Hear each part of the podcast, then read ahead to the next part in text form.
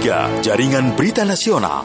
Ya, Anda masih bersama kami dalam Indonesia Menyapa Pagi pendengar dan juga kali ini kami hadirkan untuk Anda dialog layanan kesehatan kerjasama FKUI dan RRI dengan tema sibuk bukan alasan untuk tidak bergerak. Kami akan perbincangkan bersama dengan narasumber kami Dr. Listia Tresnanti Mirta SPKO, Prodi Spesialis Kedokteran Olahraga. Dalam dialog layanan kesehatan yang juga nanti Anda bisa bergabung bersama kami, mungkin ada beberapa juga yang ingin ditanyakan langsung oleh dokter di 081399399888 kalau melalui WhatsApp atau juga di line interaktif kami di 0213844545, 3866712, 3862375 dan juga 3523172 dalam dialog layanan kesehatan. Dialog Kesehatan. Saya sudah tersambung bersama dengan Dr. Listia. Selamat pagi, Dok. Salam sehat pagi hari ini. Selamat pagi, Amira. Iya, baik dok. Kalau kita lihat saat ini bahwa ya. banyak orang yang udah mageran dengan alasan sibuk akhirnya nggak bergerak ini. Mungkin termasuk ya. saya kali ya. Gimana ini dok sebenarnya? ya, uh, ya ini sebuah fenomena yang saat ini banyak terjadi ya memang, hmm. Amira. Ya. Uh, jadi memang para pekerja yang kalau boleh dibilang terjebak pada kondisi mager. Ya. Jadi memang ini adalah cerminan perilaku sedenter atau kurang bergerak di tempat hmm. kerja. Nah, hal ini tentu saja berkontribusi terhadap yeah. munculnya penyakit kardiovaskuler, hmm. kelebihan berat badan, Aduh. kematian dini, dan hmm. banyak efek psikososial lain yang cukup negatif. Hmm. Gitu. Hmm. Ya, yeah, Jadi sebenarnya uh, kalau kalau dikatakan para pekerja terjebak, ya terjebak karena hmm. memang kondisinya kan namanya bekerja, mungkin bekerjanya sambil duduk ya. Ya, hmm, seperti saya ya, sekarang ini. Kayak, kayak kamu, kayak kamu. Ya. Yang dibilang, yang dibilang gaya hidup kurang bergerak itu, uh mhm. -huh. padahal adalah duduk lebih dari 30 menit secara terus-menerus uh -huh. tanpa ada perubahan posisi yang berarti. Uh -huh. Nah, sudah deh. Oke. Okay. Kan. Nah, kondisi misalnya kalau kita nih, Dok ya, uh, mungkin pekerja uh -huh. seperti itu yang memang notabene harus banyak duduk di depan komputer uh -huh. atau duduk uh, dengan uh, intensitas yang cukup lama. Kira-kira uh, hal apa yang dilakukan agar bisa ada gerakan-gerakan kecil yang bisa meregangkan otot begitu? Betul. Jadi sebetulnya untuk para pekerja yang memang uh, mau tidak mau harus duduk ini pola pengatur pola pengaturannya sebetulnya cukup sederhana Amira, hanya yeah. dua prinsip saja. Uh -huh, uh -huh. Jadi yang pertama adalah bagaimana caranya mengatur aktivitas fisik harian okay. menuju dan di tempat kerja uh -huh. dan kemudian melakukan peregangan di tempat kerja. Hmm. Sebetulnya poin utamanya tuh itu. Hmm. Karena tadi kan uh, kalau uh, dikatakan kita sudah terjebak pada kondisi kurang bergerak itu kalau duduk lebih dari 30 menit ya kan yeah. secara terus-menerus. Hmm. Nah, kemudian ya coba diatur gitu supaya tidak duduk secara terus-menerus lebih dari 30 menit. Nah, hmm. dengan ya melakukan peregangan di tempat kerja hmm. atau kemudian juga mengatur aktivitas fisik hariannya nih. Jadi yeah. kayak misalnya gini nih, kalau kerja ada di ruang ini. Nah, menuju hmm. ke ruangan ini tuh harus diatur gitu. Kalau yeah. misalnya uh, mau mau ke tempat kerja ya coba gitu berhentinya nggak mm-hmm. persis di depan lobi gitu ya. Mm-hmm. Jadi diupayakan untuk ada uh, apa namanya memberikan kesempatan kepada tubuh untuk bergerak. Jadi kalau turun kendaraan yang nggak langsung di pintu masuk, yeah. terus ngatur posisi tubuh waktu kerja, sering ngubah posisi tubuh, melakukan peregangan supaya nggak kaku pada hmm. posisi yang statis selama okay. sekian jam mm-hmm. gitu. Sederhananya yeah. seperti itu. Baik, tapi sebenarnya cara menyelipkan olahraga di sela-sela kesibukan kita seperti apa sih, Dok? Sebenarnya atau mungkin ada gerakan-gerakan olahraga kecil yang uh, sibuk ini bukan jadi alasan sebenarnya? Betul, iya. Seperti yang tadi sudah saya bilang gitu. Mm-hmm. Jadi dengan mengatur aktivitas hariannya gitu oh, menuju ke tempat kerja menuju mm-hmm. ke tempat kerja tadi kan bisa kayak misalnya jalan tuh ke halte kendaraan umum mm-hmm. atau tempat parkir bisa kan yeah. turun kendaraan nggak langsung di lobi mm-hmm. terus posisi tubuhnya diperhatikan jadi nggak diem aja lihat depan komputer segala digerakkan yeah. diubah posisinya mm-hmm. melakukan peregangan mm-hmm. bisa tangan ditarik ke atas diregangkan seperti yeah. itu mm-hmm. intinya untuk mengurangi kekakuan karena posisi yang statis karena okay. duduk terus. Hmm. Terus ini yang sederhana juga nih, yeah. kayak berjalan hmm. antar ruangan nih di kantor. Oh. Jadi sekarang kan udah udah udah ada handphone, jadi sedikit-sedikit telepon nah itu coba yeah. dikurangi, coba jalan hmm. antar ruangan. Hmm. Nggak selalu pakai lift, yeah. nggak dipakai gitu. Atau mungkin menggunakan fasilitas-fasilitas seperti sepeda atau hmm. apa pun yang mungkin saja disediakan di lingkungan kerja. Hal ini hal-hal sederhana yang yeah. sebetulnya bisa kita lakukan di antara uh, apa ya kesibukan kita hmm. yang yang menuntut untuk uh, duduk dan berkonsentrasi ya, gitu. Ya. Hmm, berarti dalam hal ini memang uh, budaya mager ini harus dihilangkan ya dok ya supaya bisa tetap sehat Di, dan panjang umur. Betul, betul. Itu dia. Karena kan banyak orang yang pengen sehat tapi malas olahraga. Gak ada upaya. Tidak ada upaya seperti ya, itu. Jadi, jadi gini, prinsipnya uh, sebenarnya gini. Ya. Prinsipnya sebenarnya gini uh, bergerak sedikit-sedikit ini jauh lebih baik daripada hmm. tidak bergerak sama sekali. Oh, Jadi okay. kalau misalnya emang sudah terjebak pada kondisi mager, hmm. mau langsung disuruh olahraga yang heboh juga tentu saja membahayakan, yeah, ya kan? Yeah, yeah. Nah, caranya adalah mencoba secara bertahap gitu. Mm -hmm. Jadi ya, yang betul-betul mager ya sudah yeah. coba dinaikkan energi pengeluarannya, mm-hmm. nggak cuma duduk terus begitu. Yeah. Cobalah berdiri di antara waktu duduk mm-hmm. terus berjalan. Jadi pelan-pelan, pelan-pelan okay. agar semuanya bisa jadi habit dan ketika mm-hmm. nanti kemudian uh, bisa sudah mulai bisa meluangkan waktunya lebih, bisa lah. Mm-hmm. Uh, sekarang banyak ya di kantor-kantor di perusahaan yang menyediakan uh, fasilitas-fasilitas atau program-program yang kaitannya adalah untuk membantu pekerjanya supaya hidup sehat. Ada kan ya, hmm, sudah banyak ya, disediakan hmm. latihan ini, latihan itu. Nah, ya. ini dimanfaatkan sedikit-sedikit hmm. begitu sih. Ya, baik. Berarti dalam hal ini sebenarnya jangan langsung mau ekstra olahraganya, tapi oh, cuma satu kali saja gitu. Habis itu nggak lagi. Iya, jadi jadi itu kan lebih serem ya. Iya, iya.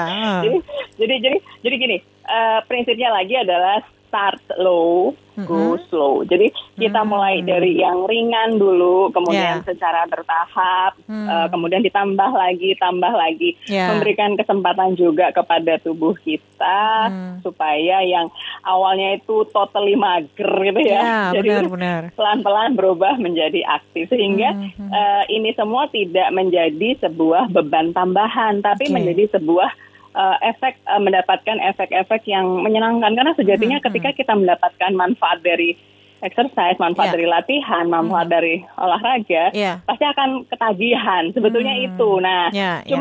Bagaimana caranya bisa sampai menimbulkan efek ketagihan? Tentu saja diperlukan keistiqomahan. Nah gitu. ini dia nih kemauan juga ya mau begitu ya dok ya. Benar. dok kalau misalnya untuk latihan ya. uh, di kantor begitu exercise kecil itu berapa menit sih sebenarnya supaya ya paling tidak ada kan yang mengatakan bahwa ah cuma naik turun naik turun atau jalan di tempat saja itu nggak ada pengaruhnya seperti itu. Nah ini sebenarnya seperti apa paradigma seperti ini dok?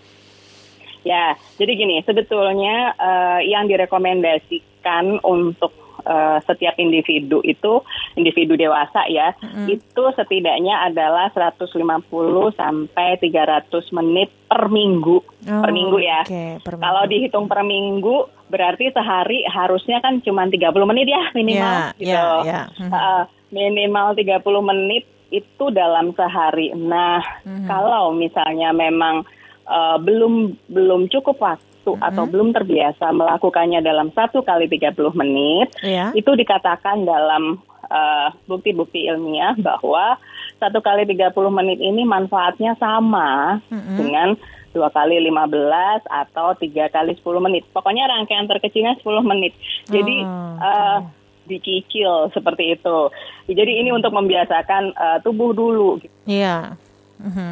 Nah, uh, ya kalau udah bisa 30 menit ada keleluasaan waktu juga langsung mm -hmm. 30 menit tentu lebih baik gitu. Yeah. Tapi seandainya tidak dimulai mm -hmm. dengan yang ini tapi diulang hingga dapat mencapai 30 menit sehari tentu mm -hmm. saja kan ini memudahkan ya. Yeah. Jadi nggak ada alasan nggak bisa gitu loh. Jadi tetap bisa kalau mau. Iya iya. Berarti dalam hal ini ya. kalaupun dalam satu jam mungkin ada sekitar lima menit tujuh menit nggak apa-apa ya dok ya. Yang penting ada pergerakan tubuh begitu.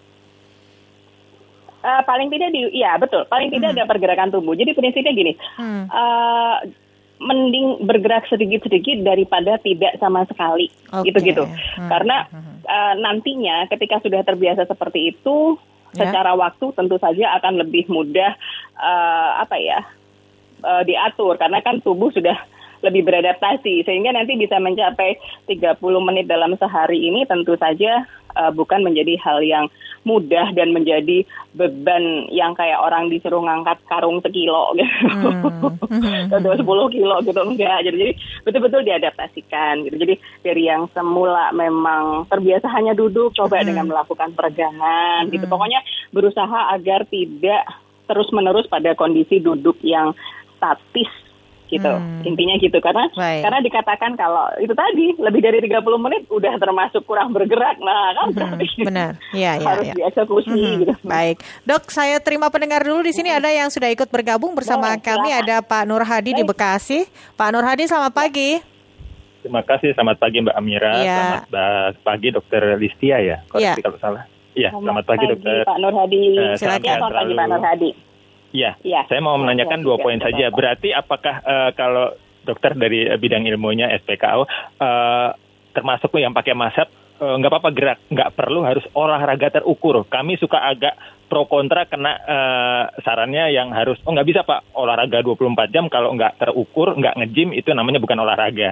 Padahal hmm. aktivitas kita kalau hanya dibilang uh, sehari semalam 24 jam uh, uh, minimal 30 menit masa iya mohon maaf kita ibadah aja udah pasti lebih dari segitu ya kan yeah. kemudian juga aktivitas yang lain nah mm-hmm. menurut dokter bagaimana uh, kontradiksi antara olahraga terukur dan non terukur tapi beberes rumah dari pagi sampai malam masa iya kagak ada 30 jam eh 30 menit ya yeah. yang pertama yeah, okay. yang kedua untuk aktivitas uh, uh, aktivitas kita di kantor yang uh, 9 to 5 misalnya begitu mm-hmm. bagaimana dengan uh, termasuk yang memang bukannya mager uh, Mbak Mira dan Dokter mm -hmm. tapi karena kalau kita gerak dikit gantiin uh, Mbak OB mm-hmm. karena pesan apa apa uh, fotokopi sama dia tapi terus kemudian kita lakukan sendiri fokus kita jadi hilang di kerjaan yang kita lagi fokusin. Mm. Nah dokter ada saran nggak bagaimana biar kita kita mau gerak lagi uh, antar divisi antar unit ke sana dulu geser. Bukan ngerumpi ya tapi habis hmm. urusan kerjaan kita balik lagi ke tempat kita. Tapi kemudian fokus kita tetap berjalan. Kalau enggak nanti kita mesti refresh. Tadi fokus udah sampai di baris berapa yang kita yeah. mesti centang stabiloin. Yeah. nah okay. yang urusan kayak gitu itu yang membuat yeah. kita itu agak mager. Baik, itu saja baik, dokter. Makasih banyak. Selamat pagi semua. Selamat pagi. Sebelum dijawab selamat dok pagi. kami hadirkan dulu sekilas yeah. berita ya dok ya. Mohon ditunggu. Ya oke. Okay, baik. Terima kasih. Kilas berita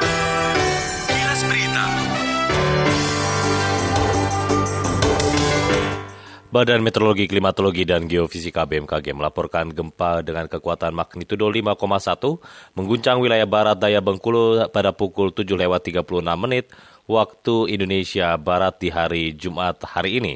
BMKG mencatatkan gempa bumi berpusat di laut atau tepatnya di 3,80 lintang selatan dan 101,83 bujur timur 47 km barat daya Bengkulu dengan kedalaman 12 km. Informasi ini dan informasi lainnya dapat diakses di laman resmi kami rri.co.id. Kilas Berita Pro 3 Jaringan Berita Nasional berbagai isu aktual dan beragam topik yang menarik yang menjadi trending dan berkembang di masyarakat. Menghadirkan narasumber yang berkompeten, diungkap secara mendalam, dan dibahas tuntas. Sudah bersama kami, yaitu Kepala Staf Kepresidenan. Nah, kita nanti akan berbincang seputar radikalisme dan juga terorisme. Bagaimana Simak Senin sampai Jumat jam 7.30 sampai 10 pagi waktu Indonesia Barat dalam Dialog Pro 3. Dialog Pro 3. Senin sampai Jumat jam 7.30 sampai 10 pagi waktu Indonesia Barat. Hanya di RRI Pro 3. Indonesia menyapa pagi.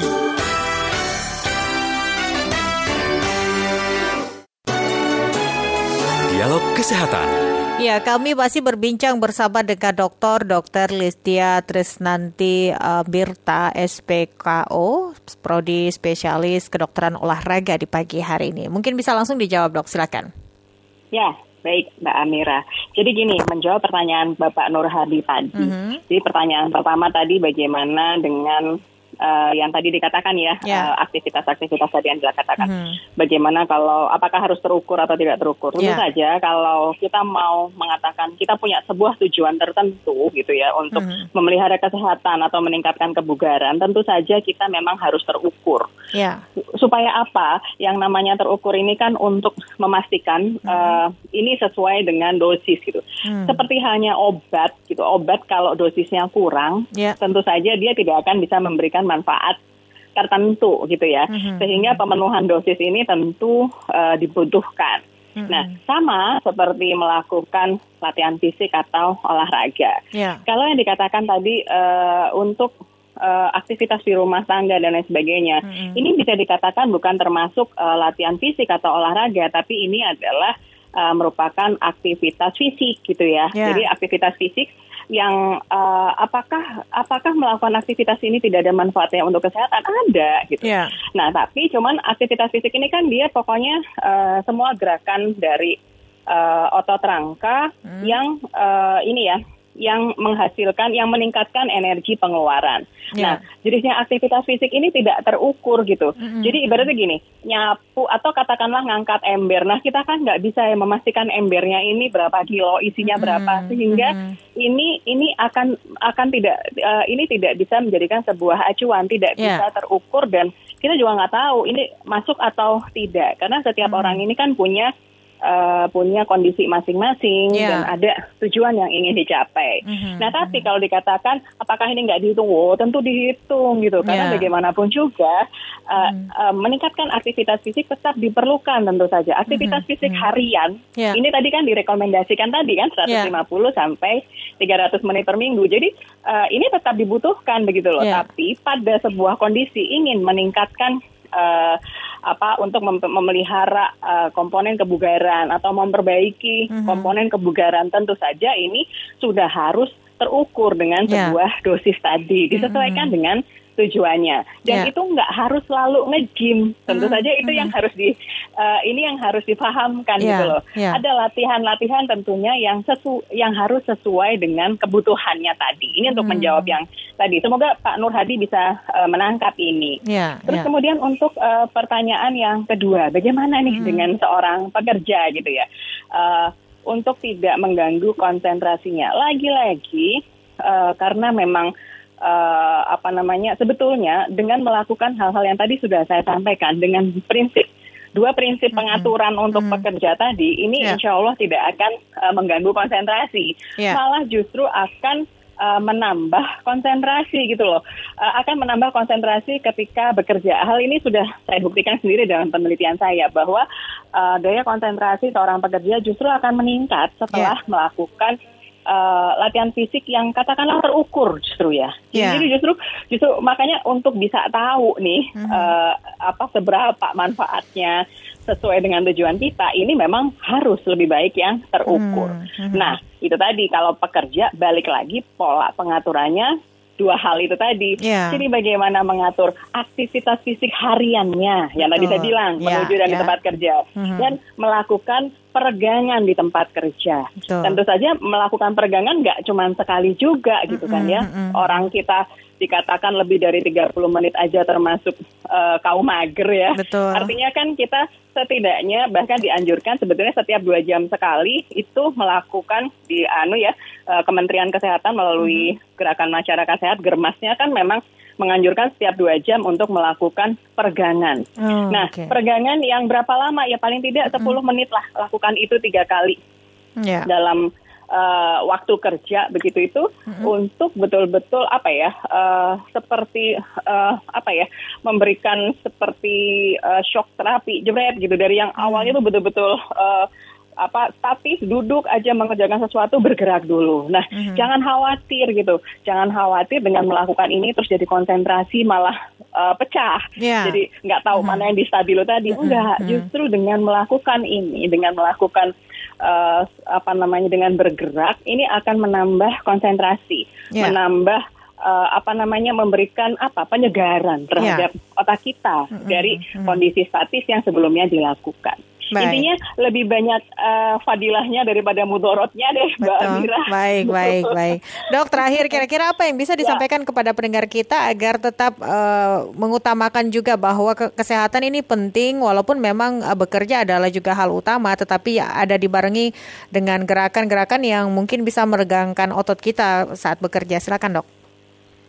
Ya, jadi sebetulnya membuat tubuh tetap aktif bergerak di tempat kerja ini akan menjaga kebugaran tubuh dan meningkatkan uh, produktivitas. Mm. Sekarang yang penting adalah bagaimana caranya kita menyesuaikan diri yeah. dengan uh, kondisi yang ada. Mm. Jadi bahwa sebetulnya itu bisa dilakukan kalau memang mau untuk mm. melakukannya. Mm-hmm. Yang bermanfaat untuk kesehatan sebetulnya adalah simple. Yeah. Jadi hanya melakukan aktivitas fisik dengan intensitas sedang. Mm. Ya, 3 sampai 5 hari per minggu dengan yeah. 20 sampai 60 menit untuk per sesi. Mm-hmm. Ini saja sudah cukup mampu mm. untuk memberikan manfaat uh, kesehatan yang positif bagi seorang pekerja untuk mengejar produktivitasnya. Baik, terima kasih banyak dok atas waktunya bersama ya. dengan Pro 3 di pagi hari ini. Salam sehat, ya. sukses selalu, selamat pagi. Terima kasih Mbak Amira, sampai ketemu. Iya, demikian pendengar dialog layanan kesehatan kerjasama FKUI dan RRI dengan tema sibuk bukan alasan untuk tidak bergerak bersama dengan Dr. Dr. Listia Tresnanti Mirta SPKO, Prodi Spesialis Kedokteran Olahraga.